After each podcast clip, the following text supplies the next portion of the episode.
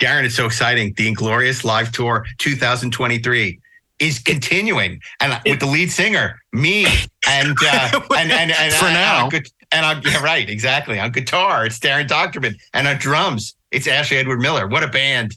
Sometimes I like to switch to drums occasionally and just, Yeah. you know, push Ashley off to the side. well, we're we're thrilled because we are having such a great time uh, around these uh, wonderful United States, and it's only because we haven't been invited to Europe yet. It's our Um, mostly live tour. It's our mostly live tour, and it, it, it's been terrific. And and we're going to be uh, as you know, uh, obviously um, we go every year. It's it's been uh, a long tradition. We'll be back at uh, San Diego Comic Con July 19th through the 23rd, and of course. Uh, we're looking forward to bringing uh, the great Starship SmackDown back to San Diego. Um, and uh, but uh, then uh, the following week, July 27th to the 30th, we're going to be in uh, Raleigh, North Carolina. Did I say Or, that right? or Raleigh. Oh, okay. One day I'll get it right. Well, But, well, uh, we're not- gonna we're gonna rally to pronounce Raleigh correctly. We're we're not the only ones. Uh, Guardian of the Galaxy, uh, Karen Gillan will be there. Uh, Charlie Cox from the, the Daredevil himself. Uh, Paul Wesley, who uh, you know and love from Vampire Diaries. That's right. Um, Ian Somerhalder also. Uh, Stephen Stephen Amell. Uh, he uh, he did not fail the city. He's going to be there. Uh, and Billy Dee Williams. Will he have any Oh. Colt 45? That'll be exciting. Oh, Look who we have here That's right. You surely belong with us here in North Carolina. in Raleigh. Find out if the uh, gas mining business is really starting to pay off. Um, Marina Sirtis will be there, feeling great joy and gratitude for her invitation. Uh, Yep. John de Lancie, uh, coming off his uh, spectacular uh, um, uh, cameo appearance in uh, Picard. I think people are going to have a lot of questions for the great John de Lancie. Uh, Brent Spiner will be there. Uh, Gates McFadden, Denise Crosby, um, and uh, Will It's gonna be a hoot. It's gonna be it's gonna be a hoot. But you know what? The, you know who I'm most excited about, and I'm sure we'll be doing the Q and A with him for the our first Q and A with him. Todd Stashwick. Nice. No. Yes. Yes. No. No. I'm therefore going anyway. Uh, we are. That's going to be great. Uh, he's he's he's hit the convention circuit big time, and I think people are really excited to see him. So uh, I know we are. And he's selling T-shirts. Is he? I think so. Okay. It's Now, post. if you missed But us so in are San we. Diego and you missed us in North Carolina, guess where we're going to be the next weekend? Next weekend is something uh, big. Yeah, it is. It's the 57 mission, 57 year mission convention in Las Vegas, Nevada, with our friends at Creation Entertainment, August 3rd through the 6th. That's going to be a big one. Yeah, that's going to be big because I think uh, there's a lot of excitement about Star Trek after Picard season three. So uh, people are going to be there and they're going to be uh, they're going to be excited. Uh, hopefully, uh, it would see all these. I can't even begin to list everyone that's going to be there. It's it's quite a bit of people. But I'm I'm know. trying to arrange some uh, uh, karaoke time. Uh, what? yeah, what are you you've heard- talking about? You you know what I'm talking about. Karaoke time. I'm I'm trying to I'm trying to get involved with uh, some karaoke with uh, people we know. oh, okay. I just got it. Okay. Um, and uh, then uh, the, uh, the following month, uh, we're going to be in Austin, Texas, the great Austin, Texas. Don't mess with Texas. September 1st to the 3rd. Uh, uh, once again, Ashley Miller will be joining us, and uh, the great Jonathan Frakes will be there, along with many other members of the cast. Uh, uh, our favorite gal- person, the Another great Galaxy Con. yeah, and uh, Bill Shatner, of course, will be there. Giancarlo Esposito, Brec Bassinger from Super uh, from Stargirl, Chris Sarandon from Fright Night, Nice. and uh, I don't know how I'm gonna not get away with not bringing my son because Matt Lanter, uh, who plays Anakin on the Clone Wars, and James Arnold Taylor, who plays Obi Wan, are both going to be there. I think Isaac is going to be uh, demanding. I demand it that I bring him to Austin. We'll see what I- happens. I just want to keep walking by uh, the uh, Obi Wan actors uh, booth and just say hello there. just keep doing it all weekend. that sounds great. Well, if you want more information about any of these conventions or Columbus, Ohio, December 1st through the 3rd, go to galaxycon.com, galaxycon.com. uh, where you can find out more of these great GalaxyCon conventions. Uh, if you're interested in San Diego, comiccon.org. And of course, creationent.com for uh, Las Vegas, Nevada. We hope to see you at one or all of these shows in the coming months. And until then, on behalf of Daren, Ashley Miller, and myself, keep on trekking all the way to North Carolina, ingloriously, of course. If you haven't subscribed to Treksperts Plus yet, you're missing out on some really great interviews, commentary, and shows. And here's a sneak preview of our recent conversation with Sarah Douglas. Ooh. I want to know more about what these perversions were. Or the unreasoning hatred. Start with either of them, honestly. I think I think the hatred was the uh, the short cropped wig that I was wearing and the tight boots and the eyebrows that were stuck up with glue and the uh, the white makeup that they put on me to cover my freckles because supervillains didn't have freckles. Right. So I started the day mean, Right. And then it just got meaner. And and the hula hoops couldn't have helped. no, yeah. How did you maintain the hula hoops that for that entire scene? Wasn't it amazing? I'll tell you what was amazing is my feet were on fire. Um, there was that incredible light underneath. Uh, Right. I, I don't know how many megawatts shining up to make us look the, the three villains at the beginning so wonderfully evil. But the, the glass was absolutely red hot. And we had on, contrary to popular opinion, who say I was wearing leather boots, of course, they were kind of PVC, plasticky, Yeah. yucky, Sticky. sticky, got Yeah. too hotty, not nicey. Um, but we remained, of course, in character because that's what is expected of you. But it wasn't difficult. It wasn't difficult when you when you are um, dressed in such a way. And and I, you know, I look at it now and I think, wow, not bad, Sarah, because it is like it's a different person and it's like embody, embodying somebody. And the number of people that I have said. I was wearing a wig, and they go. I said, "Yes, my hair was. I just finished um, the people at Time Forgot. Sure. I finished on the Wednesday, and I'd been off in the Canary Islands with the, the lovely late Doug, Doug McClure Ah. Yeah. and Patrick Wayne, and Yeah. um, I had long hair then. So if anybody looks, they can see that I had long hair. And on the Wednesday, I finished that, and on the Thursday, I started Superman. And, And they um, stuffed it all in the wig. they st- nobody ever said cut your hair. Oh my goodness. Now, that's what's so amazing. It was back in the day. I mean, nowadays, if you go in to meet directors and you're not blonde or you're not dark or you're not what they want, you don't get the job. Right. That's exactly what I've experienced. It's like just again and again. But it is, it's absolutely true. The idea of actually, you know, um, uh, nowadays they want you exactly the way they conceive you. But I mean, I can honestly say, and I think you'll probably all agree that when I took my wig off and I had my long hair, um, I was, ju- I was just, but I've never been a regular girl, I have to say. but I was kind of as regular as you can be. Yeah. Well, you, if you enjoyed Ashley and uh, Daren's interview with uh, Sarah Douglas from Planet Houston, there's a lot more of that. And you can listen at trekspertsplus.com. That's trekspertsplus.com. Go there and sign up, and you'll get bonus episodes of Deck 78 uh, to complete your Inglorious Treksperts collection. And tell them you want more Altman free entertainment. Don't miss a single episode at trekspertsplus.com. Hey, this is Mark A. Altman, one of the co-hosts of Inglorious Treksperts. And if you're a Trek fan, you owe it to yourself to pick up the 50-year mission, the complete, uncensored oral history of Star Trek. It's available wherever you buy books, digital or audio. And speaking of books, check out my new book about the making of John Wick. They shouldn't have killed his dog. Also available wherever you buy your books. You see a pattern happening here? Well, what are you waiting for? Get on it.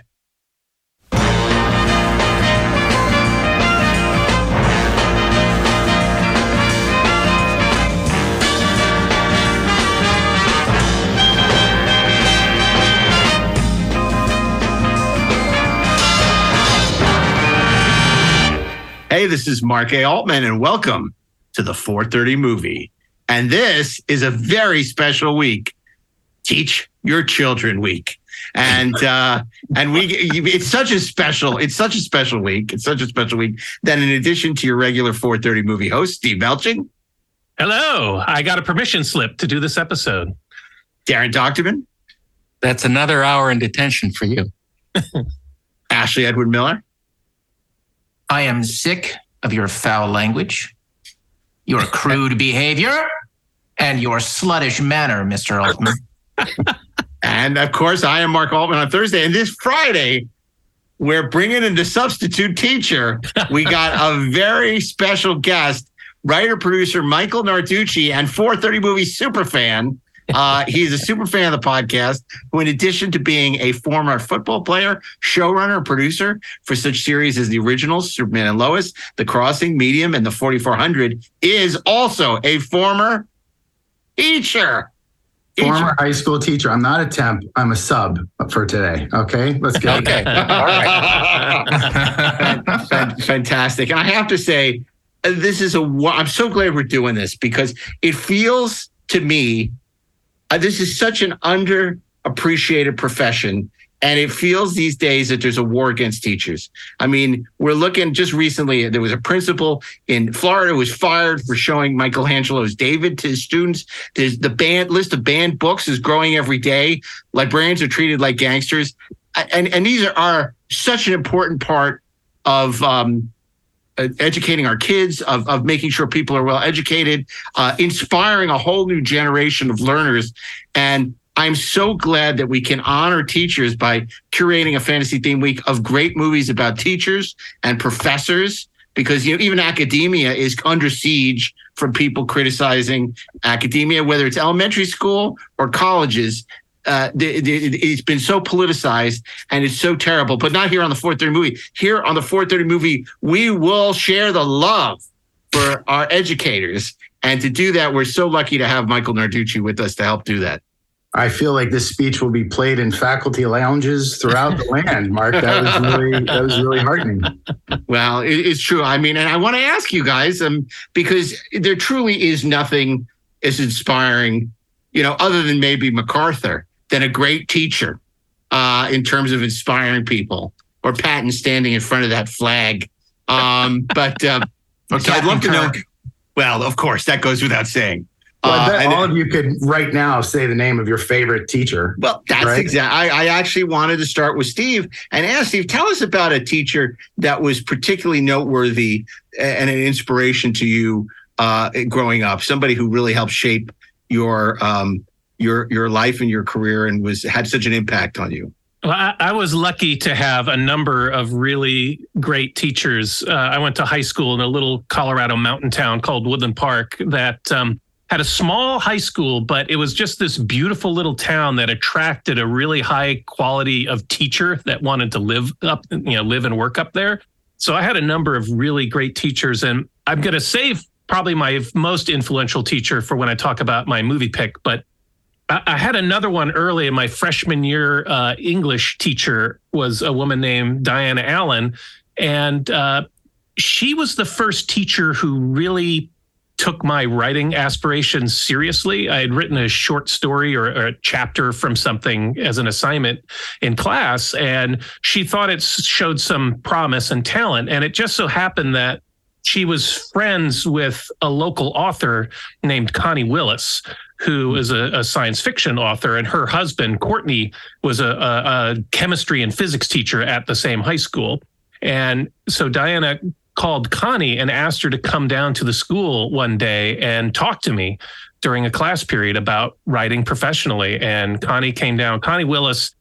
Uh, this was very early in her career in the early 80s and and now she's still writing i think she has won more hugo and nebula awards than any other science fiction author in history But no Um, Saturns. Uh, I don't think she has one a Saturn, no.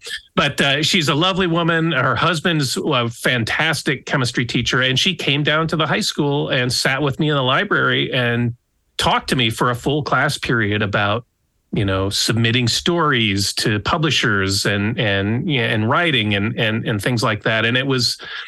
I wouldn't call her a mentor, but as someone who it, it was very a very inspirational uh, moment. So I'll be forever grateful to both of them. She said one day that guy is going to write a Star Wars movie, and she was right. she was a Um, big Star Wars fan, and we did talk about that. So it's cool. Tuesday, Daren. What about you? What, what what's a teacher that really inspired you growing up? Well, when I was in, uh, uh, when we had just moved to uh, Illinois, a suburb of Chicago, um, I had heard tell of this uh, music and band teacher in the high school that was an absolute terror. And kids, kids were afraid of him. Kids didn't like him. Uh, but the band system had been going so strong for the last 30 years because of him. Uh, it was one of the most uh, uh, successful bands in the area. So when I got into high school, I was determined to uh, find out how this guy ticked, and uh, and I did. I got in the uh, in the, the freshman band, and he was a little bit scary because he demanded so much of the students and he wanted them to actually oh i don't know practice and play the music correctly uh, but he also uh, had a very he's he was from uh, mississippi. He had a, a very sort of uh, southern drawl to him. Uh, but he also was such a professional. He had conducted orchestras in chicago for years. He um, had been uh, leading groups all around town. He in the in the late seventies, he was the conductor for William Shatner's uh, spoken uh, word uh, uh, tour, and it was truly amazing. Uh, this man was Fred. It Lewis. all comes back to Shatner. Sometimes it, it all wraps around to him, but Fred Lewis was his name. He's passed on now, unfortunately, but he had such a uh, a goal for everyone to do their best. And he was inspiring for that. And yeah, some kids didn't like him because they were slackers. Uh, but he inspired the he inspired uh, the bunch of us who wanted to uh, please him and do our best.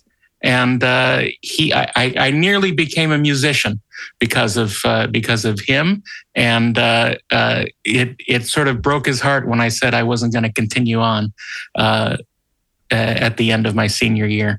But uh, he was uh, one of the most inspiring and was the the first teachers to sort of treat me like an adult and uh, and give me uh, responsibilities and uh, and with that you know privileges. We had a key to every door in the high school because we worked on the band crew.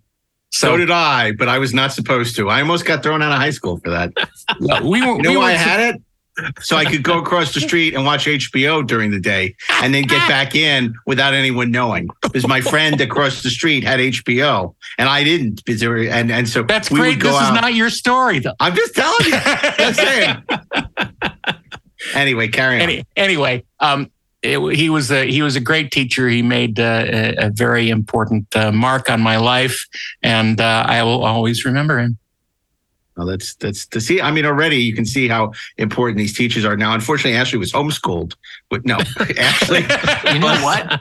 That's actually not completely untrue. Um, my uh, in, in a in a certain point of view, uh, I actually my mother was a teacher forever, elementary school, elementary school principal. My father was a high school history teacher, and then he went full time into the army. I taught seventh and eighth grade English and creative writing, which is partly kind of how I ended up here in a kind of a, a roundabout way. And when I was a little one, I was my uh, my mother's uh, dissertation subject for uh, for her uh, reading and writing teaching methods, that kind of thing. So I was like, I, I learned to read and write when I was two because of my mom. So I was homeschooled, but uh, and he was watching Caligula in fourth right grade. I'm going to save that for uh, for movies not to watch with my mom week. um, instead, you know, I, I got to say, uh, look, there's there's my favorite teacher, and then there's the teacher who had the, the maximum impact on me. My favorite teacher was Miss Nelson, my kindergarten teacher, because she was smoking, dude. I would have like walked through fire for that woman.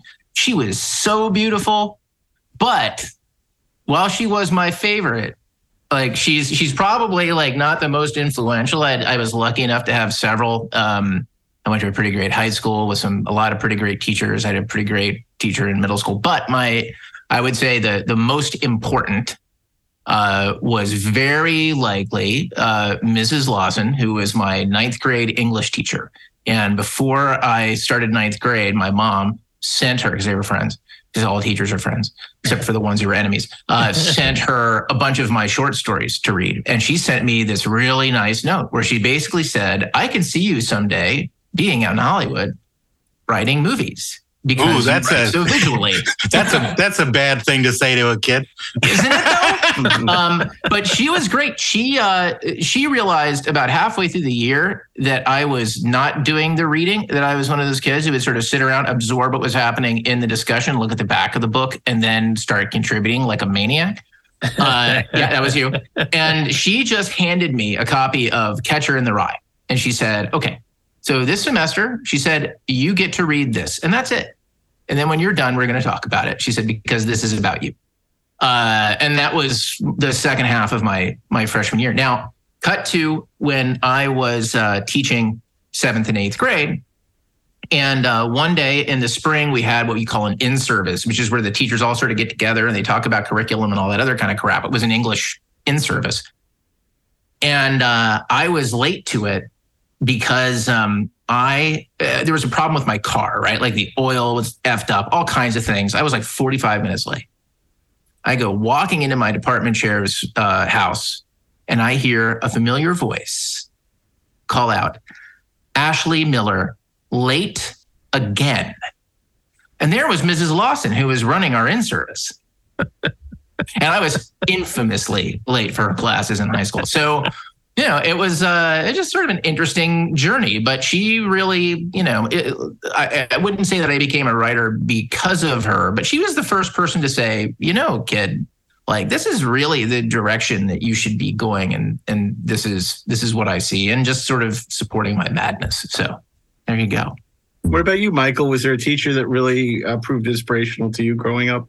I think you know Miss Regina Hudak in the third grade was uh, the first teacher to take personal interest in my uh, confidence as a reader, and I was kind of middle of the road. I was in the middle class. You know how you have reading sections. There's the smart kids, the kids who need work, and then the, the kids kind of in the middle. And she pulled me aside and said, you know, I know you are a little bit self-conscious when you read out loud. That just comes with the more you do, the more you are able to do. You got to practice. And she gave me those choose your own adventure books. And it unlocked something in me. And then she, when I really got through a whole bunch of those, I said, What else do you have? And she gave me Madeleine L'Engle's um, a Wrinkle in Time. And I, when I realized that that was a trilogy of books, it blew my mind, and I was off to the races. And like Ashley, I also had a uh, freshman year teacher who was the expository writing professor my freshman year, Dr. Rhonda Rockwell, who also saw a kid who maybe had a little bit of imposter syndrome and a little bit of lack of confidence. And I never confirmed this, but she always told me the story of how she bumped into Tommy Lee Jones, who was touring with The Fugitive at the time, and, you know, on all these film circuits and festivals and things. And she said, I've got a kid who is a football player in college, just like you were. And I want to give him some advice. What would you tell him? And she tells me that what he said was, You tell that boy to cowboy up. And that advice really meant a lot to me coming from her, as she says it came from him. And it was just, you know, you only get this life once, so have at it. You know, it was my version of carpe diem, and that was that was a big deal to me. So, you know, I, I would hate to hear that she made the whole thing up. I think it's real. Well, And, what uh, he you what he actually said was, "I don't care." That's right. I, I So, didn't Mike, I kill have a my wife. for you. Right. I have a question for you. So it was all about choose your own adventure books. Did it occur to you at any point that that is what your life has become? Sitting in a room, like, all those pitches are basically choose your own adventure books. That's that right. that's what you were taught at a young right. age. Yes, Oh, that's- it's a big deal, and I, I read them with my daughters now, and they love them. I and it's years later, so I mean, it's there's clearly a formula there that works. One hundred percent. Yeah, well, I, I, it's funny. I mean, you mentioned third grade.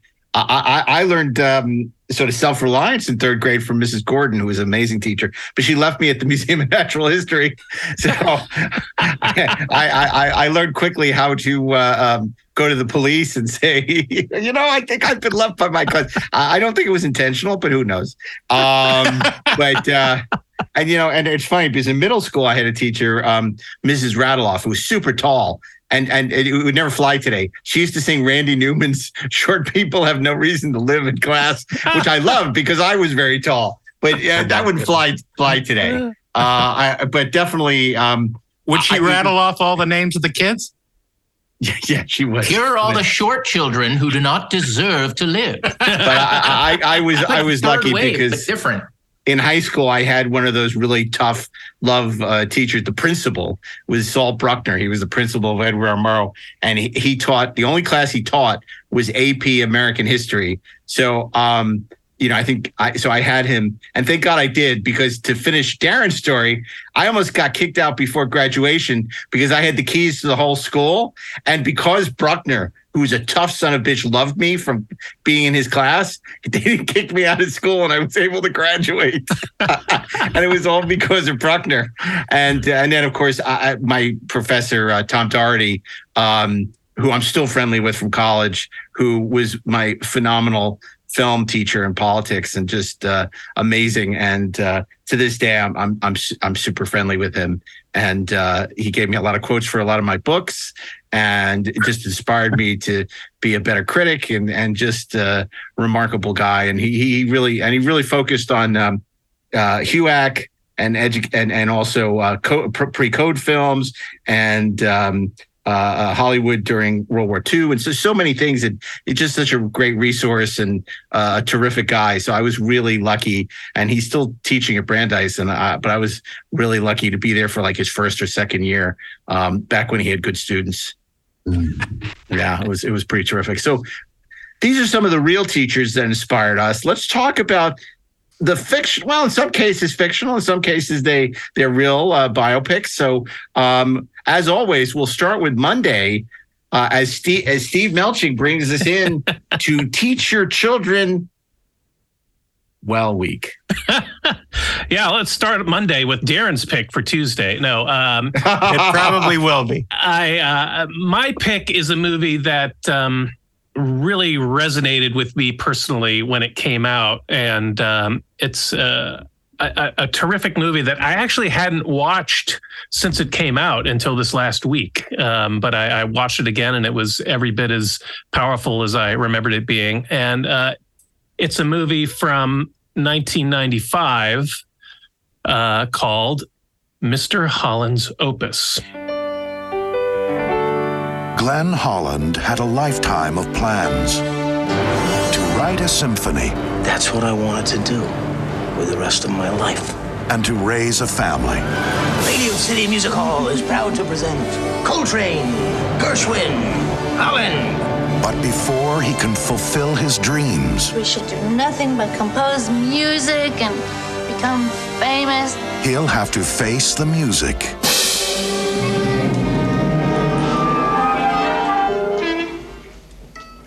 It was good.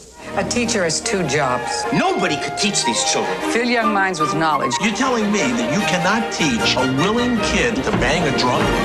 But more important, give those minds a compass. Turn around and keep marching. Left, right, left. It's a compass. You're stuck. Now you're going a little too fast, a little too erratically, just a little. There you go. Okay, what have we learned from this? Mr. Holland, it has come to my attention that you are teaching the students rock and roll. I will use anything from Beethoven to rock and roll if I think it'll help teach a student to love music. Now, despite life's disappointments, there's something wrong with Cole. What? I don't think he can hear. Despite life's frustrations, you go off to school every day with all of your children who are normal. I can't talk to my son. You care more about teaching other people than you do about me. Glenn Holland possessed the passion to overcome it all. I'm giving up the clarinet. I just wanted to say thanks.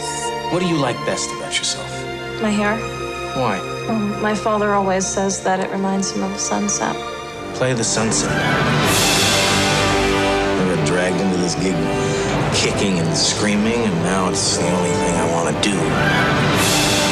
You know, the big problem here is that you people are willing to create a generation of children who will not have the ability to think. We've done the best that we can. Your best is not good enough.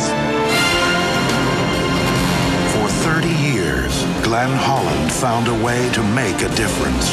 Mr. Russ, congratulations, you found the beat. And of all the lives he changed, the one that changed the most was his own. Mr. Holland, of all the teachers here, you're my favorite.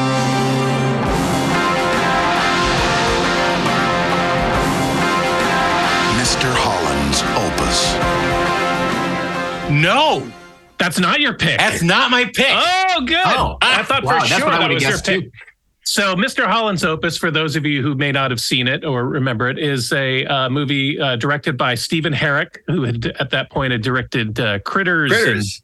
Bill and Ted's Excellent Ted's Adventure, Excellent Adventure, yeah. and The Mighty Ducks. Uh, it was written by uh, Patrick Shane Duncan, who uh, probably was best known for uh, writing 84 Charlie Mopic uh, and Courage Under Fire, sort of based on his Vietnam War uh, experiences. Uh, he was nominated for a Golden Globe for the screenplay to Mr. Holland's Opus. Uh, it had music by Michael Kamen, the legendary composer. Uh, and of course, it starred Richard Dreyfuss as the titular Mr. Holland. Uh, Dreyfuss was nominated for an Oscar for Best Actor for that performance and also the Golden Globe. Uh, also starred uh, Glenn Headley as Mrs. Holland, uh, Jay Thomas, the comedian, as a uh, the coach at the at the high school. Olympia Dukakis was the uh, principal at the school. Uh, an early performance by William H. Macy as the uh, vice principal and later principal at the school. And then as starring as uh, some of his students were Alicia Witt, who we talked about recently. Uh, we remember from Dune, uh, Terrence Howard, uh, who went on to star in Crash and Hustle and Flow and Red Tails and a ton of other stuff. And Damon Whitaker, uh, who was Forest Whitaker's brother, uh, playing one of the students, and Forest Whitaker playing an adult version uh, of his brother uh, later in the film. Lies, deceptions. So this is a movie that I, resonated with me because it's Richard Dreyfuss plays a, uh composer, and his dream is to compose symph- uh, symphony, great music, and circumstances force him to take a job teaching high school and he doesn't really want to do it. He thinks it's just going to be a short-term gig to to uh, earn a little money and then enable him to take some time off and compose his great symphony. And of course he comes to learn that uh, the the lesson that uh, life is what happens to you while you're busy making other plans. And he spends the next 3 decades uh, getting deeper and deeper, deeper, more and more deeply involved uh, in the school and his students, and learning how to become a great teacher. And it touches on so many great, uh, you know, uh, sort of teaching moments. Uh, it, it deals with, you know, the cultural changes that are going on in our society. It starts around the time of the just after the Kennedy assassination, and it goes uh, into the 90s. Uh, so there's a lot of great changes uh, in the student body and and uh, just the, the the culture of our our our country. Uh, it also talks about what is appropriate for the classroom. He gets into some trouble when he's trying to teach his students to appreciate music by introducing rock and roll to the curriculum. And, and some of those teachers, especially William H. Macy, think that's just not appropriate at all to teach kids this this devil music um, and also dealing with things like budgets and and fighting to protect your department from budget cuts and and what's truly important in a curriculum at school. Is it just you know reading writing and arithmetic or are the arts just as important? Um, and it's it's just such a moving story because he and he reaches the I won't spoil the ending but when he he's going towards the end of his his career at the school he he starts to wonder if his whole life has been a waste, that he's never achieved what it was that he dr- always dreamed of doing.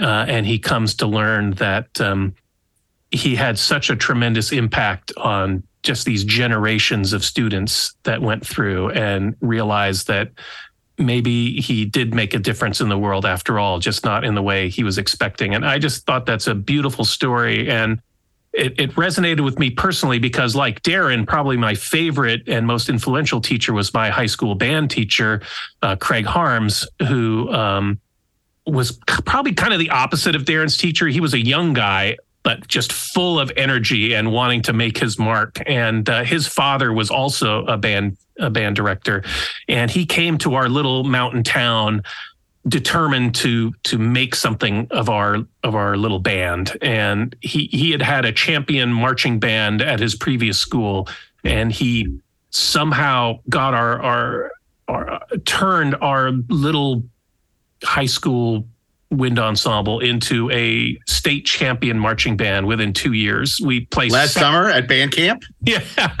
by our, our our very first season marching in competition, we placed second in the state, and uh, the next two years we placed first, and um, it was just you know the the way he was able to inspire.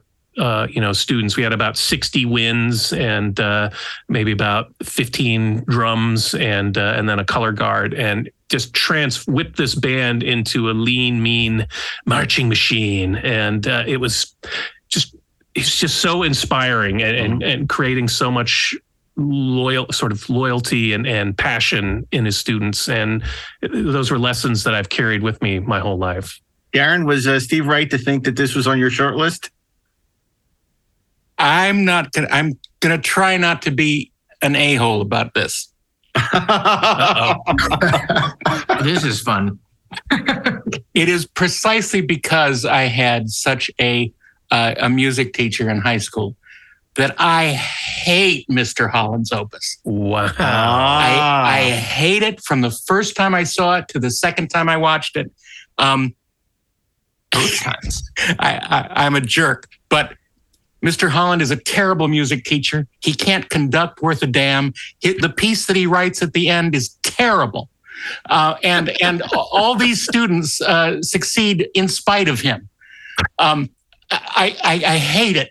I hate it with a passion. I, I I don't actively hate many things in in uh, in the world of movies, but this is one of them. it's just so funny. Mince words, Bones. It's How do you really so- feel? it's Daren just hates, so Daren hates people that make a difference in, in children's lives.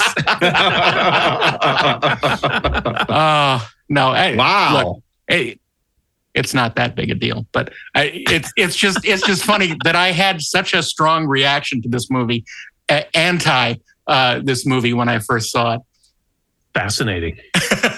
Yeah, and you're such a big Richard Dreyfuss fan too. What I would he have love to Richard say? Dreyfuss.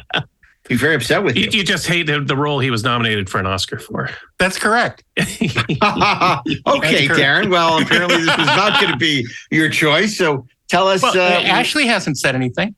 That's true. I mean, look, I uh I I certainly I don't hate this movie. Um fine. I, I kind of like it. I, I will say that like, you know, like you, Steve, I had a band teacher when I was in middle school who was a major dick. And you know what? He didn't inspire me. He was just a dick.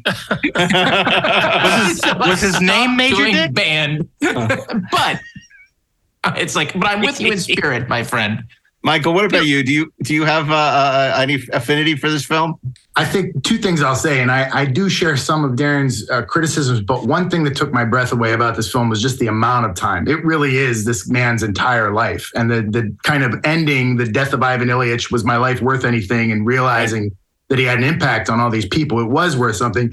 I think there's something beautiful about that that you don't typically see in a lot of films. You know, it was it was just a grand amount Its of time. intent is beautiful. Really- yeah, and, and but I would also say like there's some something beautifully ironic about the fact that his child is uh, unable to receive the very passion that he is most known for because his Mhm. kid is hearing impaired, and there's a little bit of irony there that w- it felt like a stab in the heart that I wasn't expecting, and that doesn't come until I think a little bit toward the middle of the film, you know. And um and and that really hurt me a lot now that I'm a dad thinking about, you know, wanting to share the things I'm most passionate about with my kids and the realization that you would be unable to throwing you for a curve. I, I did identify with that quite a bit. So um, it wasn't on my short list, but I do understand the love for this one. Well, I, we we identify with that as well, but uh, in our in our case, it's uh, uh, Star Trek uh, that we can't uh, uh, convey to the next generation. Well, we can convey it to the next generation. But um, yeah. Okay. Well, uh, before we get into any more trouble or go down that rabbit hole, Daren, uh, what's your pick for Tuesday? I'm fully prepared for people to say that they hate this movie, but I don't think you will. It- just out of spite and Yeah, revenge. just out of spite- just out of revenge. The big Show your movie, Daren. That's right. Teacher Exactly. week, this like the big you. takeaway. Revenge. Um, Revenge. revenge. I must have revenge. Um, I uh, I love this film. uh, because it has uh, great characters across the board in this movie. Uh, and uh, the students have uh, individual personalities and contributions to the story. Um, it also has a great lead actor in it who is very subtle in his portrayal. I can't believe you're going with Porky's. Damn it. Um, this is the uh, uh, uh, film by uh, one of my favorite directors, Peter Weir, 1989, Dead Poets Society. Gentlemen, what are the four pillars? Tradition, honor, discipline, excellence. Banners up. Welton Academy for Boys, a breeding ground for the future leaders of America, an institution dedicated to achievement, virtue, and conformity. A school whose rigid standards are upheld by every single teacher, except one. Come on, Mr. Overstreet, you twerp. Mr. Anderson, are you a man or an amoeba? Language was developed for one endeavor, and that is to communicate. No, to woo women. Mr. Keating. Some people like to rock, some people like to roll, but moving in a groove is gonna satisfy Touchstone Pictures presents Robin Williams as John Keating, teacher, Well, is this a dagger I see before me? philosopher, I like Byron. I give him a 42, but I can't dance to him. orator, Oh, Titus, bring your friend hither. and founder of the Dead Poet Society. A bunch of guys sitting around reading poetry. No. Ding. Thank you for playing anyway. What was the Dead Poets Society? The Dead Poets were dedicated to sucking the marrow out of life. Spirits soared, women swooned, and gods were created. Not a bad way to spend an evening, eh? I hereby reconvene the Dead Poets Society. To strive, to seek, to find. Gotta do more, gotta be more. Dare to walk a new path. Dare to strike out and find new ground. I'm hearing rumors, John, about some unorthodox teaching methods in your classroom. Break out. I'm gonna do it! John Keating. He began by teaching English. Now he's changing lives. I got the part! Tear out the entire introduction. Who put you up to it? Was it this new man, this uh, Mr. Keating? Are we just playing around out here? Or do we mean what we say? Tradition, honor, discipline. Rip, shred, tear. What is this Dead Poet Society? I want names. This is a battle, a war. The casualties could be your hearts and souls. For the first time in my whole life, I know what I want to do. Medicine, law, business, engineering. These are noble pursuits. Poetry, romance, love. These are what we stay alive for. That's beautiful. Sit down, Mr. Anderson. Sit down. What the hell is going on here? Seize the day. Touchstone Pictures presents Robin Williams as John Keating. He was the inspiration that made their lives extraordinary. Dead Poet Society. Uh, Robin Williams gives an amazing portrayal uh, of a young teacher who uh, basically is starting uh, starting his career, uh, trying to uh, mold the minds of students who are in exactly the same place as he was just a few years previously. He he does it through his love of literature and poetry, and tries to indoctrinate them into the secret society of loving life. And it is a beautiful story. It is a tragic story for what happens to uh, uh, a couple of the students in the in the group, um, and it's uh, it's a sad story for what is done to uh, him uh, in terms of the uh, machinations of the educational system, frowning at actually teaching students anything. So I highly recommend it. It has it is beautifully directed, beautifully acted. Um, it has an amazing score, and you will be in tears several times throughout the film. Uh, Dead Poets Society. Um, oh, Captain, my Captain. That's right. I'm so upset with you. Suck I'm the kicking marrow you out of life. Admiral because Carpe I- diem. I, was going to pick this, and now I have no pick. I do Nope, have big, nope, I got the first two picks right. I just had them in the wrong order. right? I know, right? Me too. uh, but I think it's a great pick. It's a, it's a wonderful movie. It's it's certainly you know it's funny that was the era. Disney had three labels. It was Disney, and then they had uh, Hollywood Pictures, the Sphinx that stinks That's because right. everything they put out under that label was awful. now Touchstone had this reputation as being cheap and lame most of the time. And most of the time it was. It was the label that was kicked off with Splash. But occasionally they'd have something really special. You know, and Dead Poet Society was one of those. It's interesting because that was a film that was going to be directed by a big, I think it was Jeff Kanew, who was a big commercial director. And uh, Robin Williams was not interested in doing the picture with him. And so th- they brought in Peter Weir kind of at the last second. And it, it's such a great, it, it's such a perfect film for him. Uh, and of course, this was Peter Weir right after Mosquito Coast and before um, uh, uh, and after Witness. And he was just on fire doing all these fantastic, uh, uh, fantastic movies. And uh, it's, it's, it's, it's terrific. And, and so many uh, young actors that got their start. Ethan Hawke, uh, uh, uh, Robert Sean Leonard, right? Robert Sean Leonard, yeah, I think so. Um, and uh, it just is really talk about celebrating great teachers, and also the pushback you can get from the community. Uh, uh, when people don't approve, I don't approve of your methods. You know, when they don't approve of, uh, of and and and it, it's sad because there was nothing more that he wanted to do was to inspire people the love of literature, the love of learning, and I think that's something that unfortunately is under siege right now. So his movie is more relevant than ever. And we have the wonderful uh, reappearance of Clarence Boddicker as the villain. Yeah. Like that, that scene where he walks in, he says, bitches leave. And, like- and they're all doing coke. And like, and Robin Williams is there. Too soon. I don't know. And Robin says, "I'll see you at the party." Richter." No, I- this movie was a just a monster hit when it came out. It was one of the biggest films of the year uh, at the box office. Incredibly successful, and you know Peter Weir is one of my favorite directors, and it's a it's a terrific movie. And I, I remember the summer it came out, I was working on a short film that starred Ethan Hawke and um, Dylan Kussman, who were both in the cast for this. So we would ask them about filming the movie. But yeah, it really is a a, a terrific terrific movie. the scene where he kind of gets down on his knees and all the kids are huddled around him and he says you know law medicine these are noble pursuits but poetry art this is why we are alive i mean how is that just not burned into your skull forever it's it's just mm-hmm, one of the mm-hmm. best moments Yeah, it's funny because Touchstone was doing stuff like occasionally when they would have these solid singles or doubles, like Down and Out in Beverly Hills or Stakeout, Stakeout One, not Stakeout Two, and you know, uh, but then they had so many crappy movies, and then all of a sudden it was like you see Dead Poets Society, like where did this come from? Yeah. Like this is on a, just a completely different level. Because remember it was Katzenberg at the time, and they were it was coming from Paramount, and he implemented the same kind of cost cutting. We, we had to do things super cheap, and it was more often than not they were just these awful movies. But then occasionally there'd be a real gem, and this may be one of the best of them.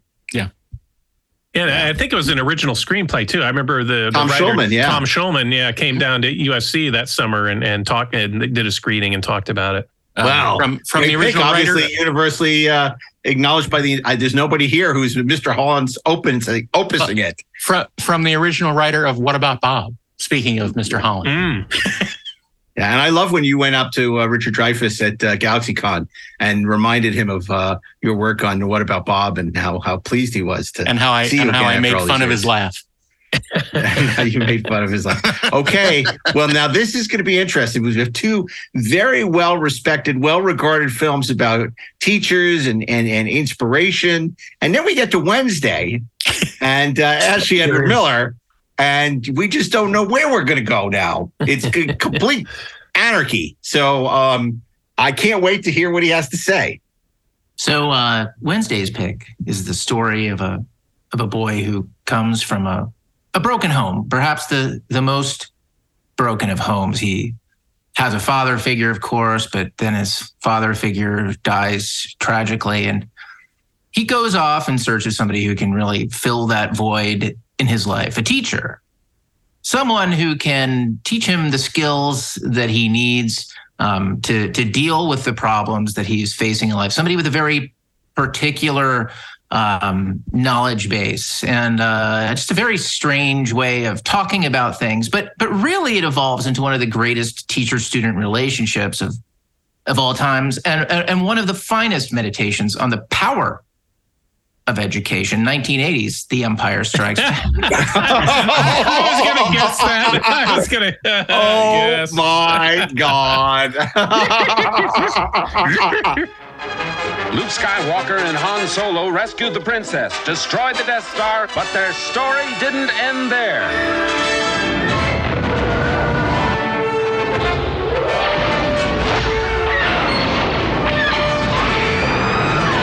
Now, the creators of the biggest smash hit of all time bring you the next episode in the Star Wars saga The Empire Strikes Back.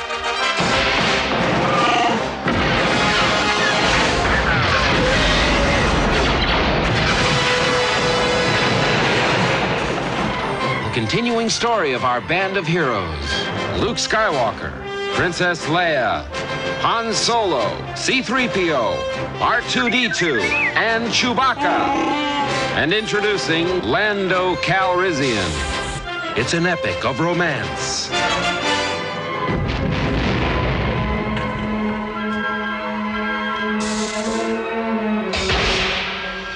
Of heroes and villains.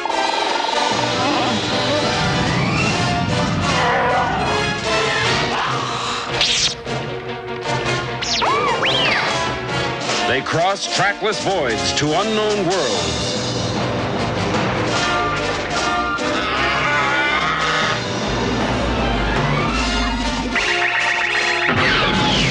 A galactic odyssey against oppression.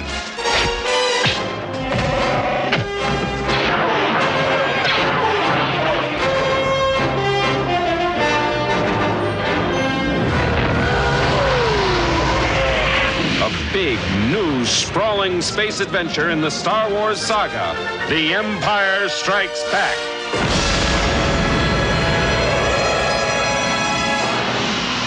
Coming to your galaxy next summer.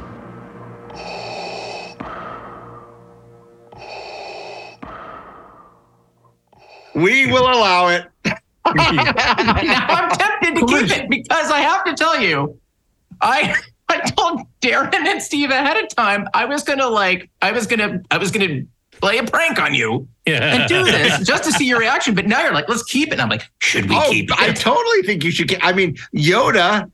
You know, uh, what teacher are, are their bon mots and their advice more well known than Yoda? I don't think there's a teacher in the history of the profession who is Right. quoted more. Well, there's whose- Yaddle. whose Yeah. philosophy is a espoused. I mean, you know, I, I I mean, just like Elizabeth Holmes on the uh, wall of, um, of, of Theranos, she had "There is no try, do or do not." I mean, it's like it's everywhere. I mean, it's it's Yoda is probably the most uh, inspiring, influential teacher of all time. you know, well then screw it. I'm going to keep The Empire Strikes Back. By God, it's like we've got a winner for That's Wednesday. just silly. That's a Valentine's Day movie. And yeah, totally. Is- that was the whole joke. But you know what? It's not like we need to recap the plot, which is also great. I mean, but it is true, Mark. I mean, Yoda is one of the greatest teachers of all time. And actually, the way that he approaches Luke is exactly the way that Luke needs to be approached. He understands that this kid does not need to learn how to swing a lightsaber and move things with his mind. Um, he needs to learn how to find out who he is And at patience. the center of everything and make good decisions, make them for the right reasons, and what to value and how to think, right? And how also the dangers of not thinking. He needs to Uh, find out who he is by Yoda not telling him who he is. That's right. and sure, it's sure Yoda's wrong about everything. but by God, he's a great teacher. You know? um, no, he, and he is. And the thing about Luke is he is in the in the context of this movie, he's actually he is I want to say he's a great student in the sense that he he internalizes all of the lessons that Yoda gives him and then he goes off and he does whatever the hell it is he's going to do. Um, but he gains wisdom from it. Like by the time we get to Jedi, he understands like that. Oh yeah, you know that's that's what I was warned about. By the end of the movie, actually, he understands that's what I was warned about. That was the final exam. Of course, and I and I survived it. I didn't pass it. I survived it. Just playing devil's advocate here. Daren hates The Empire Strikes Back. I don't. For the record, I was I not don't. going to keep this movie. This was a joke, but now we're here.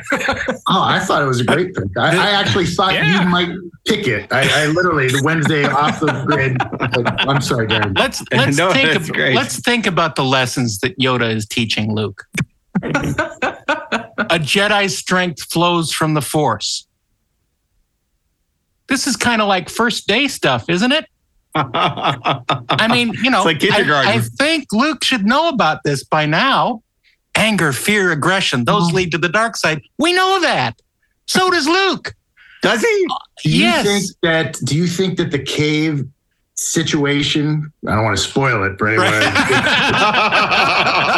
is that is that Yoda's doing? Because that is one of the most mind blowing lessons in the original trilogy. You know, If it isn't Yoda's doing, then Yoda has no purpose in the movie. right? Well, I, I mean, Daren, I, I'm a new uh, participant in these proceedings, so please forgive me. I, with all due respect, It's I, all I bow good. to your wisdom. I will say that you know one of the most important lessons you can give your students is you don't know what you don't know. Right.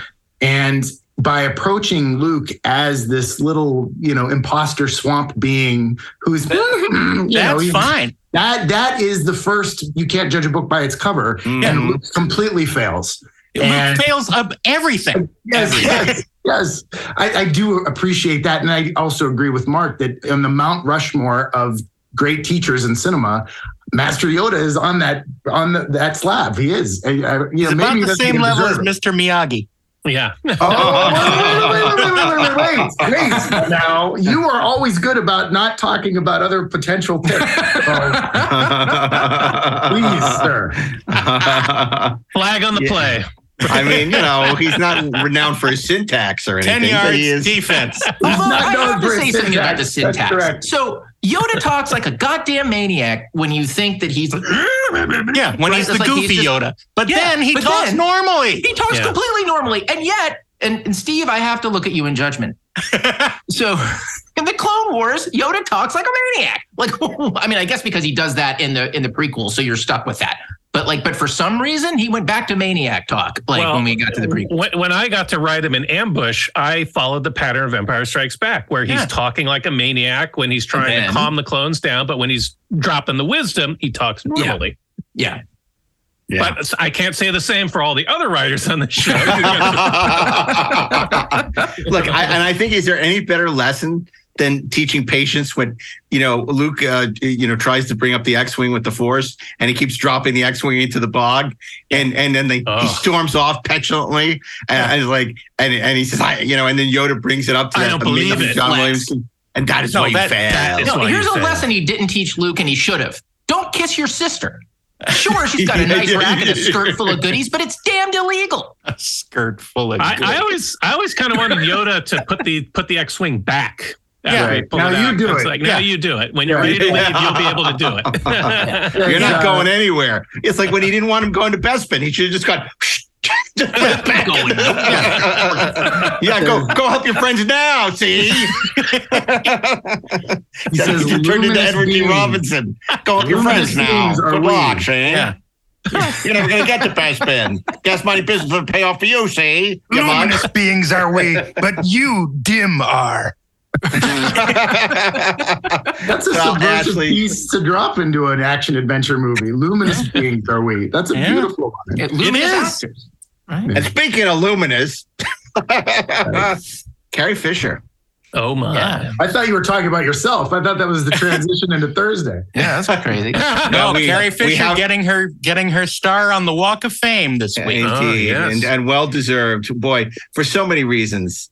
You know, a, a great actress, a great writer, great personality, and a Hollywood legend. You know, the daughter of uh, Debbie Reynolds. I mean, so much, know, so much. And she died, you know, way too young. And Yep. I've told this story before. I'll never forget being backstage at New York Comic Con and driving on a on a on a cart, uh, and and and Carrie Fisher gets on, sits next to me, and I'm like, I can't believe I'm sitting next to Carrie Fisher, and I'm like, should I should I talk to her about Hannah and her sisters? And because I wasn't going to tell you, and she just throws glitter at me and throws glitter at everyone. And then I got off the cart and I, I went back to see a bunch of people, and they said, "Oh, dude, you got glitter all over you. You should wash your face." I said, "This No. is Carrie Fisher's glitter. I'm I'm not never going to gonna wash wash my face again." ever again." the star of Hannah and her sisters, and when Harry met Sally. Um, anyway, so okay, Thursday. Well, first of all, wow, I'm I'm I'm kind of shocked we are because uh, this is not where I expected to be at all. I had uh, Dead Poets Society ready, um, and then I had as a, as a backup. Thankfully, I had Woody Allen's Irrational Man, starring Joaquin Phoenix and Emma Stone, which is Strangers on a Train meets Match Point meets Crimes and Misdemeanors. However, I can't pick that because you guys left let, let me go up the middle. You left it open for me. you all know what I'm going to pick. This is the most predictable pick. Uh, I'm shocked, but of course we've picked I think twice now in the 4-3 movie. But for Teacher Week, I cannot possibly ignore the paper chase. Harvard Law School, Cambridge, Massachusetts. Since its founding in 1817, it has produced 75 United States senators, 200 congressmen, 11 Supreme Court justices, and an undetermined number of dropouts and breakdowns. That's just a screamer, man. Screams every Friday and Sunday night at exactly 12. This is James T. Hart, class of 76. He has a birth certificate, a driver's license, a high school diploma, a draft card, a college degree, and he's about to spend three more years of his life chasing another piece of paper. Loudly, Mr. Hart. Fill this room with your intelligence. I haven't read the case. 20th Century Fox presents The Paper Chase. All that stuff about grades is true. You gotta work like hell. We use the Socratic method here. They're just grades, Kevin. You come in here with a skull full of mush. It's a number, it's a letter, but it determines salaries and futures. Professor Kingsfield? Yes? You want to get drunk? That is the most intelligent thing you've said today. There's no guarantee that we're all gonna be here in the spring. Some of us might have nervous breakdowns. One more word out of you, Anderson, and I'll lock your head in your attache case. What did you say? The Paper Chase. Every guy in this house almost flunked out the first year. It's not too hard to see why. They had broads on the brain. Well, do you mind? There's someone following me. Just to the corners, all right? I'll walk you home. I'm telling you, Hart, the worst thing a law student can do is get involved with a girl. I haven't been working hard enough since I've been seeing so much of you. And it's all my fault. Is that what you're saying? Why didn't you tell me you were Kingsfield's daughter? Our relationship has changed. It certainly has. I, I feel like an intruder. Not in his bed, but in his study. Oh my God, he's back. Listen, get, get, get your hands. So what did he say? Well, he just said he hoped it wasn't a law student. The Paper Chase. I found something. There's a room above the stacks where they keep all of the actual notes the professors took when they were law students here. I want to see the notes. I want to see Kingsfield's notes on contracts. I shall be irrational. Panic has descended. Oh my God, oh my God! Oh my God.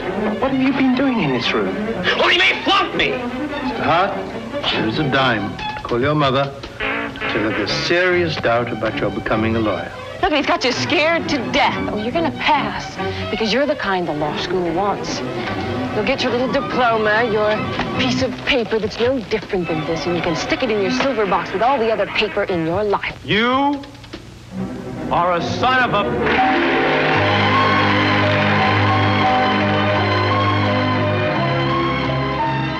And the paper That was my chase- second choice. I, I look. I figured. I, I was. I was kind of figured you would pick it, or maybe you wouldn't, just because we picked it so many times, or you've specifically picked it. Right. But um, look, I, I, I, I not only relate to that movie so much, um, John Houseman as Professor Kingsfield, because as I mentioned earlier, my high school principal, Mr. Bruckner, was exactly like him. Uh, other than the fact that probably gave me a little more encouragement at the end than Kingsfield ever did right. with Mr. Hart. But uh, it has it has one of the great scenes uh, you know, which is, uh, and we've talked about this before, Daren, haven't we? Which is, um, uh, here's a dime, call your mother, tell her you're never going to be a lawyer. and John Houseman brought such gravitas with him because, of course, he had produced movies and and radio and, and theater with Orson Welles. And for most of his career, he was a producer and a, a writer. And it was only late in life, much like John Huston, that he became an actor also. And uh, what a terrific actor he was. Um, because of course, who can forget those E.F. Hutton commercials? E.F. Hutton, we earn it. But uh, no, he, and it all Come came from this- here with your skulls full of mush, and if you survive, you leave thinking like a lawyer. And, and that's how I always pictured, you know, it's Harvard Law School, and it's like you go in and no one is encouraging you, no one is inspired. Like it's forcing you to push yourself. Yeah. Because he wants the approbation of this teacher, which he's never gonna get. I mean, it's heartbreaking at the end. He barely he says, You changed my life. And it's like he doesn't even remember who he is. Yeah. But it doesn't matter because he pushed him to go beyond where uh, he thought he could be and to be a better person than he thought he could be. And, you know, it's not the perfect film. It's directed by James Bridges. It's very well directed. It's a score by John Williams. The third act is, you know, eh, you know, and, my, and and of course James Naughton is in it, and there's some some great. Uh, you know who's also in it? Um, uh, uh, the guy who was uh, on the Pegasus in Galactica, I, I which I never can believe. Um, oh, yeah. uh, and the n- number one to Michelle Forbes is uh, um, uh, uh, uh, Admiral Steve Cain. Basic?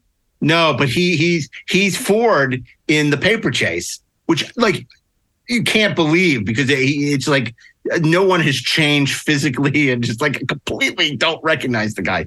Um, but uh, it, it's such a great film. We we keep coming back to this film. It's very hard. It's on DVD. It's on digital. There hasn't been a Blu-ray to the best of my knowledge, uh, and it's really hard. I mean, I think it's on TCM. It- It's often hard to find, but it's such a special film.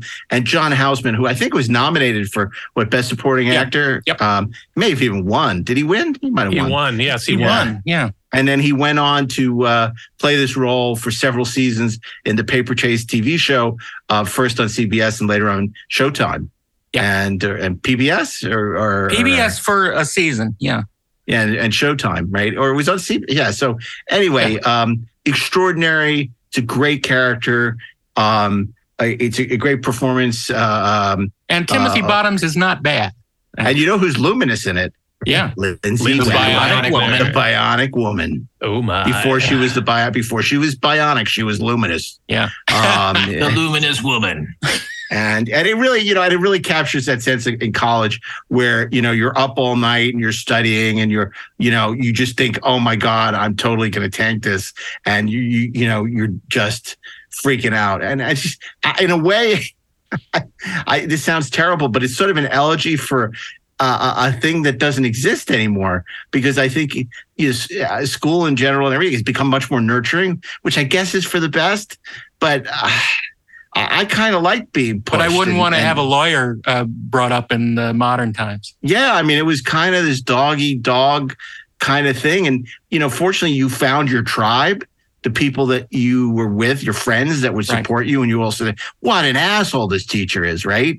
But it would be like you would be pushed further than you thought you could be pushed. And if you were successful, you would push back and be successful. And I know that that kind of is out of vogue. It's now considered kind of bullying tactics, but I, I don't know. I, I've had teachers like that, and I, I felt it was very, you know, I, it was they were great, and I just loved I just love this movie, and I love that character. And Well, they those teachers really kept you on your game. I mean, this movie captures that terror of being in the classroom and not wanting to get called on and put on the spot. Uh, and I think we've all had teachers like that, and and sometimes it, it can just be mean, but other times, you know, they force you to make Oh, sure yeah. you do the reading and and, and then you paying right come in prepared because Yeah. you knew that that was a risk that you would When be you- called on. and not be a ass. I had a professor who would literally like take the kids who would just kind of repeat back to him the things that he would say, and the trick worked every time. He would lead them down the primrose path, allow them to believe that they were just saying the argument that he was going to say. And at the last moment, their moment of victory, he would turn on them and tell them how they were exactly wrong and in excruciating goddamn detail. Hmm. I watched, like, you know, I mean, look, we're in college, grown ass men burst into tears, and I was delighted by it. when when you go That's what you get for doing the reading, man. when you go through something like this, you are in fact changed and you are changed for the better.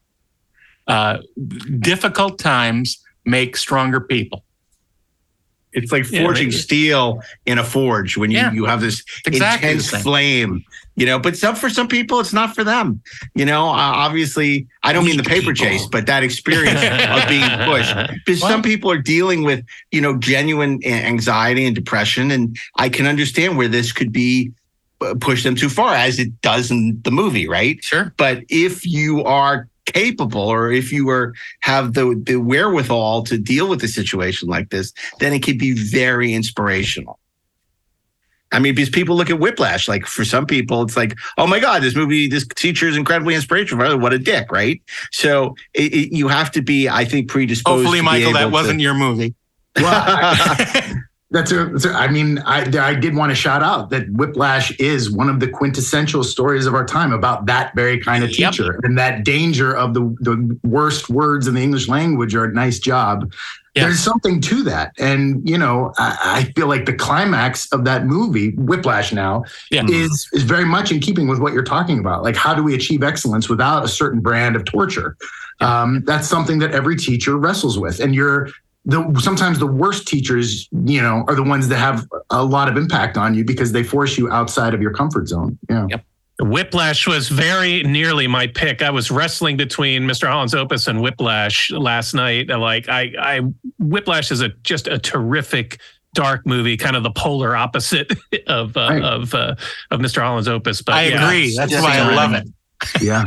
in no way, in no way do I want to dismiss nurturing teachers because obviously they can have as big or greater effect and and impart even greater words of of wisdom. So not everybody needs to be Kingsfield or Yoda. There are amazing, and especially at a young age when Don't you're you not wanna see them prepared team for up, this. though? I want to see Yoda important. teaching law school. Yeah. oh my God. Here's a dime. Go tell you, call great. your mother and tell her you'll never be a Jedi. Forget the Muppets. Now we're gonna do the real Muppet. Yo, yeah, Yoda, Yoda in the paper chase. That would be awesome. oh, I'd see that movie over and over again. Um, okay, well, that brings us to Friday, and a very special Friday because we have a former teacher and a very talented writer producer uh, joining us on Friday. And uh, it's Michael Narducci. So we're and and and you're unpredictable because we we don't know where you're going to go with this. It'll be Sounds like I'm very gonna mess this up. interesting. Um, I love uh, I love this podcast because you guys are all good friends, and over the course of your four picks, you curate a perfect time capsule of the theme that you're talking about, and it's not the same film Monday, Tuesday, Wednesday, Thursday. And I hope that with this pick, I can keep that going.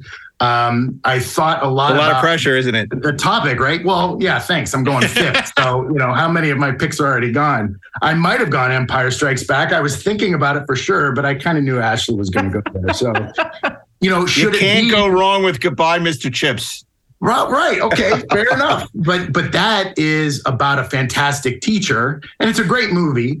Uh, but you could also interpret this assignment as what is a movie that will stand the test of time about the student teacher relationship and how that can sometimes not be perfect. So the teacher in this movie um, isn't a bad teacher, um, makes a mistake, and along the way might get knocked off the Mount Rushmore of all time teachers, but it's an important study of what happens in a school system. It's from Okay, but uh, Mike, I want to stop you there.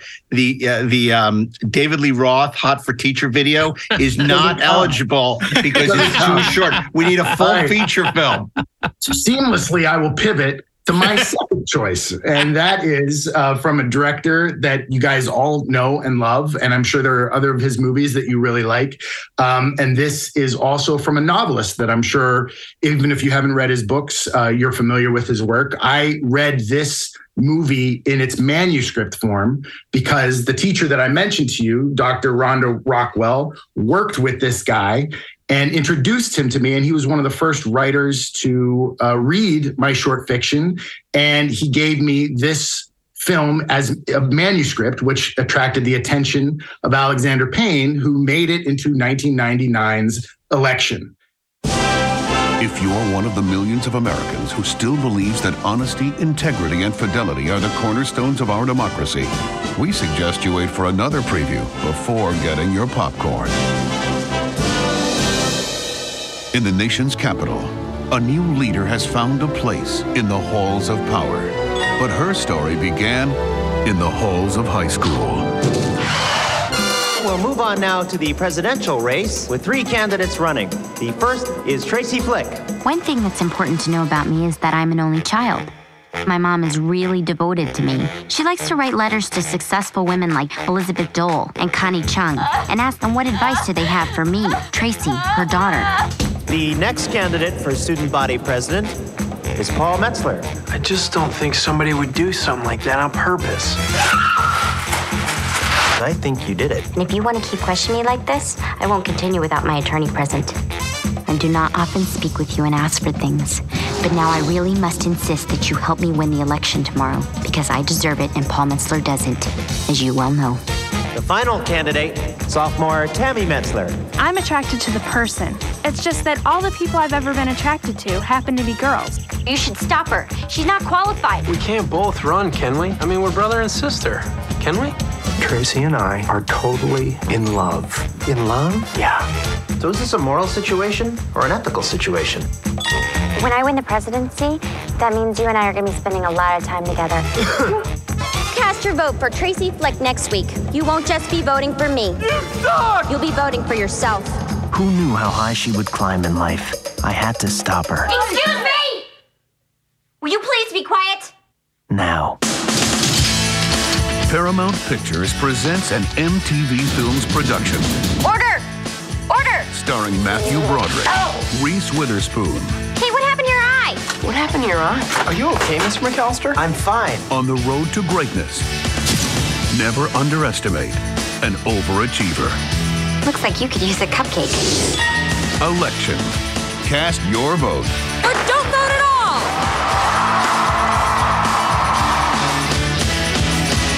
And it became the quintessential story of how a teacher finds in his classroom an archetypal force of nature student who exceeds his ability to teach.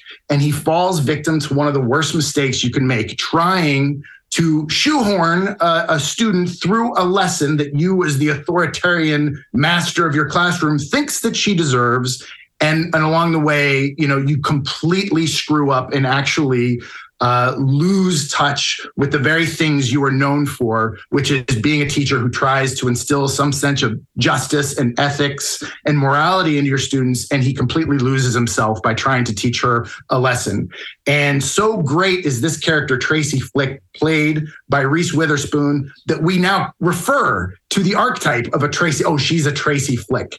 And I'm, I'm not sure if you guys are aware, but Tom Perrotta just published um, a novel, kind of a sequel novel to this original book, Tracy Flick Can't Win, which came out earlier this year. And it's a fabulous novel. Um, Alexander Payne's uh, incredible movie is both funny and poignant. Nobody in the film is luminous. Everybody feels like they are a real person from a small school in the middle of nowhere, middle America. Um, and it's, you know, it's sad, it's touching. It's got, you know, Matthew Broderick as Jim McAllister, this incredible teacher who's so gifted that he's been nominated as Teacher of the Year several times.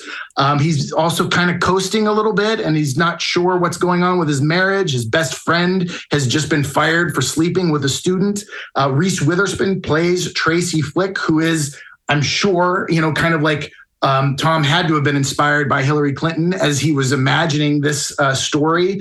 Um, Chris Klein from American Pie plays this kind of doofus young jock who you kind of want to hate, but he actually is pretty good hearted and sweet. And that messes with your uh, feelings as you watch this movie. It dimensionalizes his character in a way. Um, uh, he has a sister who is uh, exploring her sexuality. Uh, and there's, you know, this touching story of her deciding to run for president of her class as a kind of fuck you to the system. And it is inspiring and it's hilarious. And all of these characters feel real. And along the way, Matthew Broderick's Jim McAllister decides he's going to control the student council election by taking one vote away from the obnoxiously ambitious Tracy Flick and handing it to the well meaning, good hearted, do nothing jock because he thinks that that's the best way to handle what these kids need. And he gets caught in the process and it absolutely ruins his life. And I saw this film in 1999, right as I was about to begin my journey as a teacher. And what a cautionary tale it was. Um, don't think that you're God in the classroom because you are not. Um, and this, I've, I've rewatched it recently. It absolutely holds up. It's hilarious and sad and beautiful and emotional and poignant. And it's a great study in that dynamic of teachers and their students and, and what can happen and what can go wrong in their relationships. I don't know love about you guys. but that that looks like an A plus to me. I actually I read the book before I saw the movie. I went through this weird period where I was like reading Tom Perrotta and Chuck Palahniuk, and so like I think I read like Fight Club and then Election, which are essentially the same novel. Uh, basically the same. And and, uh, and I love I love that book, and I think the movie was terrific too. And I, I disagree with you, sir. I think that Reese Witherspoon is Witherspoon is inherently luminous, but I, I, I get your meaning in this case. What a, what a what a fabulous pick! It, it was on my I- short yeah. list. Yeah, it was at the top of my list as well. I adore this movie. I watch it every couple of years. It's just wonderful. It's it's it's got everything in it. You know, it's it, yeah, it's just terrific. Yeah. Well, look, that puts us. Uh, we're we're gonna we're gonna program Saturday, and that puts us in an awkward position because so many uh, uh, so many great movies still on the table. One film I considered and dismissed only because it doesn't reflect well on teachers, and teachers don't need any more problems these days. Is Stanley Kubrick's Lolita, based on the Nabokov novel? James awesome Mason, of course. That would have been Uh, a really great Wednesday. and uh, and it's just such a fantastic film. But uh, you know, given the fact that um, there's so many that paint teachers, as, It's, you know, it's out to very corrupt it- look. It's very removed from him being a teacher. The, the, but he is. He the moves there and moves in with Shelley Winters because he's Yeah. come to teach, But and she's it's so always impressed that he's a teacher. It's always a sidelight. It really has nothing to do with the with the movie itself. So I don't think it puts a, a bad face on teachers. He's no Mr. oh. Holland. That's right. I'll tell you what what I was actually going to pick. I wanted to hear this. Wednesday. Yeah. Oh yes, Um, please tell us. For those about to rock, we salute Oh, you. ah, look, obviously, great pick. We're taking the Battle of the Band seriously this year. Good, because I need the money. You're out. You know what? I'm going to form my own band, and we are going to start a revolution. Come on, man. One show, $20,000 prize. I mean, don't you miss rocking out? Maybe it's time to give up those dreams. I did, and things are going really great for me. Temping. I'm not a temp, I'm a sub, and soon I'll be a certified teacher. Is this Mr. Schneebly? I'm the principal here at Horace Green Prep, and we need somebody to start immediately. So how much are we talking here? Six fifty a week. Hello, this is Ned Schneebly. Everyone, I'd like to introduce Mr. Schneebly. All right, look, I've got a hangover. Who knows what that means? Doesn't that mean you're drunk? No, it means I was drunk yesterday. I heard you in music class. You guys can really play. Why didn't anyone tell me? I think it's time we started our new class project. Rock band. Can we tell our parents? No! Lead guitar, Zack Attack. On bass, Posh Spice. Keyboards, Mr. Cool. Drums, Spazzy McGee. You three, groupies. So who do you like? Christina Aguilera. No. Puff Daddy. Wrong. Liza Minnelli. No! What do they teach in this place? We have a red alert, Smullins. To your positions! E equals MC squared. Oh. If from now on you could just stick to the curriculum. Is she always like that? Except for the time she got drunk. She did a Stevie Nicks impersonation. I love this song. Stevie Nicks. You know what? I would love to take the kids to a concert.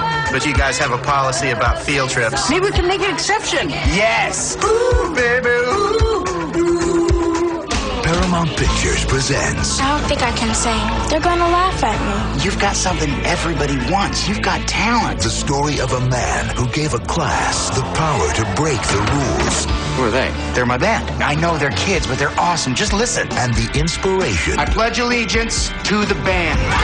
to rock. And if you remember teachers, Jack Black. The School of Rock. I can sing. All right, Summer, belt it. Memory all alone in the moonlight. Stop. Okay, good. All right. That would have been a Uh, great pick. And that's I think we should seriously consider for Saturday. Yeah, it's a, and it's an awesome movie. School of Rock is just it's it's terrific. Jack Black is is great in it. He's hilarious. His relationship with the kids is great. His arc is great. You know, he starts off he's he lies his way into being the worst job in the school system to be a substitute school teacher, and then turns his class into a band for the worst possible reason, but finds something in them. And it has one of my favorite quotes from a uh, from a, a, a a public school from a teacher movie. I guess that's a genre ever. When he's having that, you know, the parent teacher night, and he says, "I've touched your children." And I think they've touched me too. Just- it's perfect. I love that movie. It, it's it's White. it's perfect.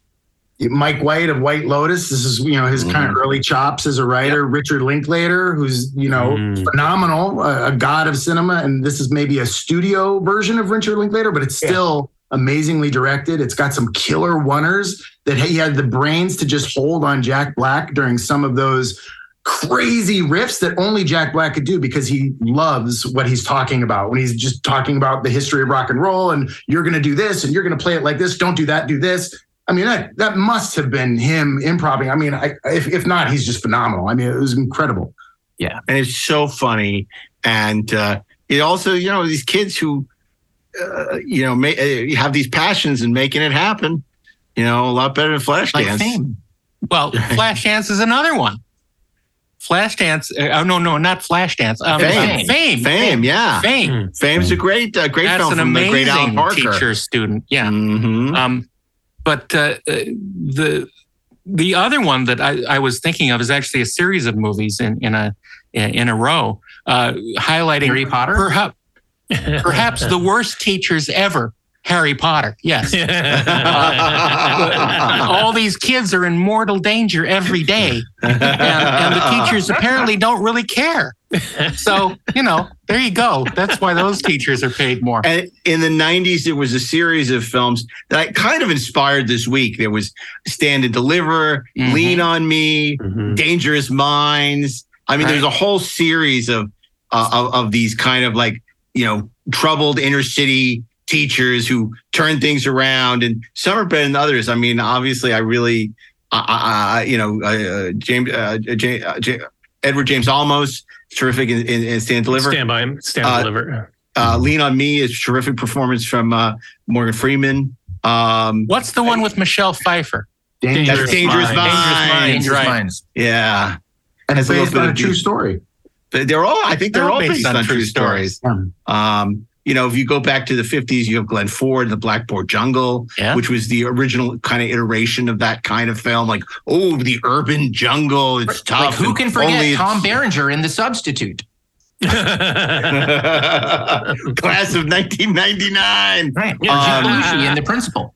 which Well, let's see. Are we, are we going to go with like uh, Class of 1989 or Wild Strawberries, the Ingmar Bergman? uh, The faculty, Wonder Boys was is wonderful. faculty. Wonder Yeah. Boys was actually was on my list. Yeah. Mm. I, I, speaking of mortal danger, I, I probably should have continued my Arnold Schwarzenegger streak with Kindergarten Cop. Oh, Yeah, that's it's like- that's a fun one. What an interesting movie, and that's a R-rated hardcore movie. Has all these fun kind of loosey goosey kind of hysterical stuff with him teaching the kids, but then it becomes an Arnold Schwarzenegger movie where everyone's dying. And it's it's it's a very interesting. Ivan Reitman directed it. It. It's funny because the movie, and I think I've said this before. I had no interest in ever seeing, and and and we were doing the Schwarzenegger uh, films at home because uh, Isaac uh, was a big Schwarzenegger fan, my son, and we watched it. I'm like, oh, I don't know why I never saw this movie. This movie's pretty good. I- Well, I- I- we, t- we touched on another movie briefly earlier, uh, and that's The Karate Kid, which Yeah. is, Mm. I think, one of the best student uh, mentor relationships uh, ever put on film. Uh, uh, Miyagi is just a, a wonderful teacher in that film. Well, he And the tricks, relationship. he tricks Daniel, you know, and it's about that need of the student to give away control so that the mentor can guide you. You might not think I need to do algebra. I'm never going to use algebra when I grow up, but doing algebra now will sharpen your brain on the stone of algebra so that someday you'll continue to have a sharp brain. And you know, sand the fence, wax the car. Those are the things that he needs to do to get karate, and he needs to, you know, trust his teacher. So it's a beautiful lesson. Yeah, Rushmore is less about teaching than about teachers, because of course uh, Jason Schwartzman's in love with his, not even his teacher, but uh, with a teacher, and um, and Bill Murray is in love with the same girl, and it's a wonderful Oh. Wes Anderson film, just terrific. Uh, uh, can't say enough good things about it, but probably my- not. probably my probably my favorite Wes Anderson film. But yeah, yeah, me maybe- too. that and Royal Tenenbaums for me, but I love Rushmore. Yeah, what I like about almost everything that we've said so far for Saturday is that it's a lot of the stuff is just it's fun. I mean, if you think about you know how we we we your first blush response to oh you want to do you know movies about teachers you sort of go to an, a very earnest place and there's mm-hmm. definitely a place for that right it's like there is absolutely a place for dead poet society for Mr. Holland's opus, you know, for Stand and Deliver, for, you know, for you name it, man. Like there's, those are valid picks for this week. I, I just love that where we're, bra- where our brains are going now is like, is the, is the fun stuff. That because it, and it's fun in the sense that it's like, it is, it is getting to, um, the relationship between the teacher and the student that goes beyond, you know, what is being taught or a teaching method or isn't it inspiring that somebody reached somebody and kind of got them to do another thing? But you know if you look at like it just again with the with the karate kid that movie is as much about um, daniel LaRusso's resistance to education uh, as it is about his education. And that's what makes it fun. Um, or you know in school of rock like jack black's resistance to being a teacher yet teaching anyway right? I mean those those relationships are just they're fun. Even though I'm, I think I'm one of the few people in the world that loves Michael Stuhlbarg and A Serious Man by the Coen Brothers, which I think is a terrific film. I, I, I'm so on the School of Rock train right now. I don't know about you guys, um, uh, but I, I would, I, I totally think what a great way to to celebrate teachers. A guy who doesn't want to be a teacher takes it for the worst possible reasons and ends up finding how much he loves to inspire kids and how his passion for music translates into something from being very selfish to being something very noble. And it's also just fantastic. Well, that's because Um, you've you've forgotten about Fred MacMurray in The Absent-Minded Professor.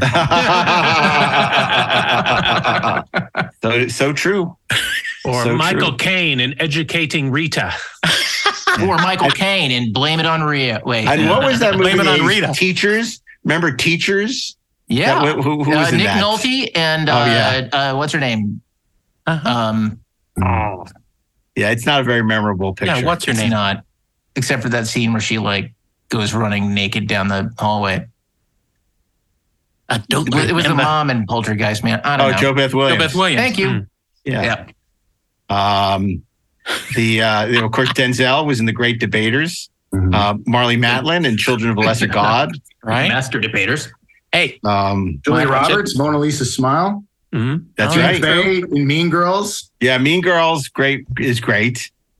Um, And, and don't forget, but- the rain in Spain stays mainly on the plain. are we talking about Pygmalion or My Favorite Year? Yeah, my My favorite, Favorite yeah. Or My Fair Lady. Club. My Or Fair My Lady. Fair Lady. My Fair Lady. Mr. Hand and um, Fast times. Fast Times he shows High. up at the guy's house to give him the lessons that he needs. oh Yeah. God, I didn't even have Fast Times on my list, and what a great choice that would be. Yeah, that was at the top of my list. actually. yeah. Fast Times. Fast Times is such a terrific movie from 1982. Um, Entertainment Weekly called it the Citizen Kane of teen exploitation, but it's much more than a Are you sure that wasn't movie. Scott Mantz? he probably called it that as well.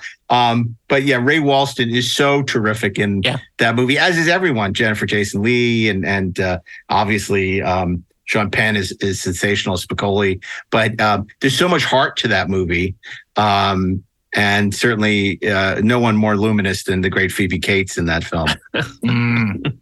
Defines luminosity. I, I think uh, you guys are probably right with School of Rock, but one other thing that I think deserves mention that typifies exactly what Ashley's talking about is the Dennis Hopper role in Hoosiers. That is Mhm. a character who has no business teaching kids, but Yeah. is called upon to do so and somehow awakens something in him that was dead in order to come out of his alcoholism for a brief time and try to coach his son's team and finds just a hint of his humanity and a little bit of pride. And, you know, there's something that you give up by being a teacher, but there's also a lot that you get. And that's a great example of that. I think that Jack Black is the funnier, bigger, better version, but I, I mm-hmm. always loved Hoosiers for But we that. see that all the time. These teachers who are in underfunded schools who buy their own supplies because they want to. Uh, they don't want anything to stand away, giving these kids a good education. And uh, I just I see it now with my kids how these teachers can be so inspirational. How many great teachers there are who are out there. Um, there's some bad teachers, but um, there are some really phenomenal teachers, and we all owe such a debt of gratitude to to to to to them because it doesn't you know teachers don't just affect the education we get but the, the next generation as well and i mean that's what was so exciting about doing this this episode um and and you're right i mean there's so many movies we've only scratched the surface um but i think that uh, we need to put this one to bed so um Is there school in the morning? this is school in the morning. That's right. school night. That's right. So, are we all agreed on School of Rock, or does anybody I could go wanna- along with that. Uh, I, I, I, yeah, it's a terrific movie. I was going to make one last play for Whiplash, which uh, I think It's is like the just anti-School uh, of Rock? a- you know, shows a different side. I guess it's close to the paper chase in a way, where you've got a a, a teacher who is exceptionally hard on his students i- in a way that that forces them to to to achieve excellence. I think that School of Rock is a better Saturday pick for Saturday. That- I think it's true. fun and uh, you know, as And- opposed to Whiplash, which is And a- Whiplash is not quite my tempo. Not my tempo. okay. Well, Are are you we calling it? dragging, rushing, or dragging? So you do, you do know the difference. do, do we have a week? Yeah, I think we have a week. We Sounds have a week we there, there, there. We have it, and uh, so grateful to Michael Narducci for joining us. You have been such a uh, um, a great addition to the week, um, and I hope you'll come back in the future uh, because it's it's been it's been great having you. And of course, um, Mike uh, Michael's a, a, a longtime fan of the podcast, in addition to being a friend of all of ours. So we appreciate all the kind things you've said about the the show. It's been But don't honor. get any ideas in the audience. No, I mean, if you like that the is show, not a get to come on. qualification. I feel like I got to play with the big team. I'm so so glad to be here. Thanks a lot. guys. Go the distance. That's right.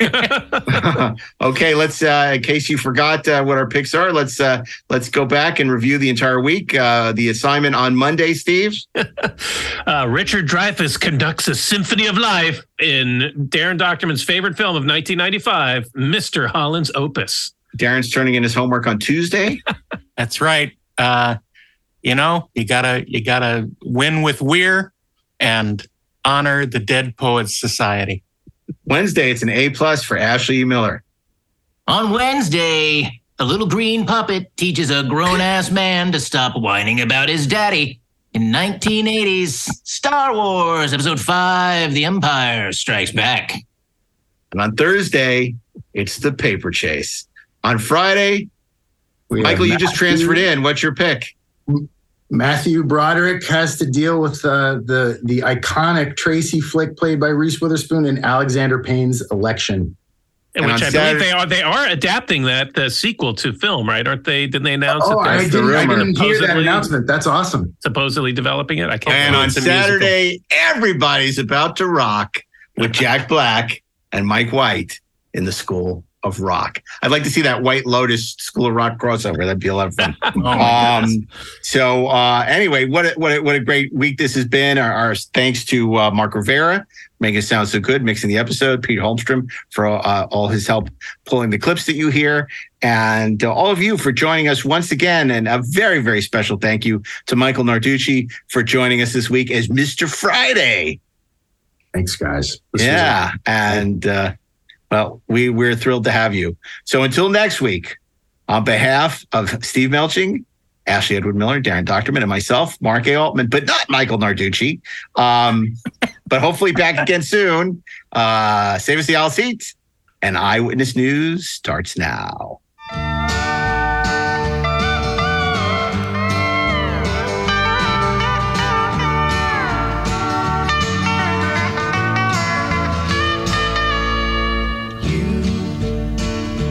Are on the road. Must have a code that you can live by. And so become yourself. Because the past is just a goodbye. Teach your children well. Their father's hell did slowly go by and feed them on your dreams. The one they picked, the one you know by. Don't you ever ask them why. If they told you, you would cry. So just look at them and sigh.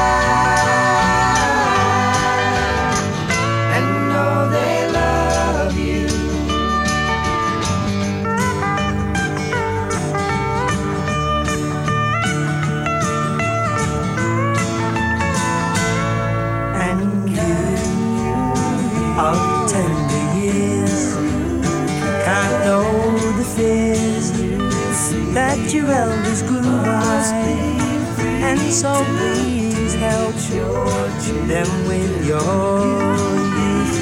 They see the truth before they can die. Teach your parents well, their children's hell will slowly go by them on your dreams. The one they picked, the one you know by. Don't you ever ask them why. If they told you, you would cry. So just look at them and sigh.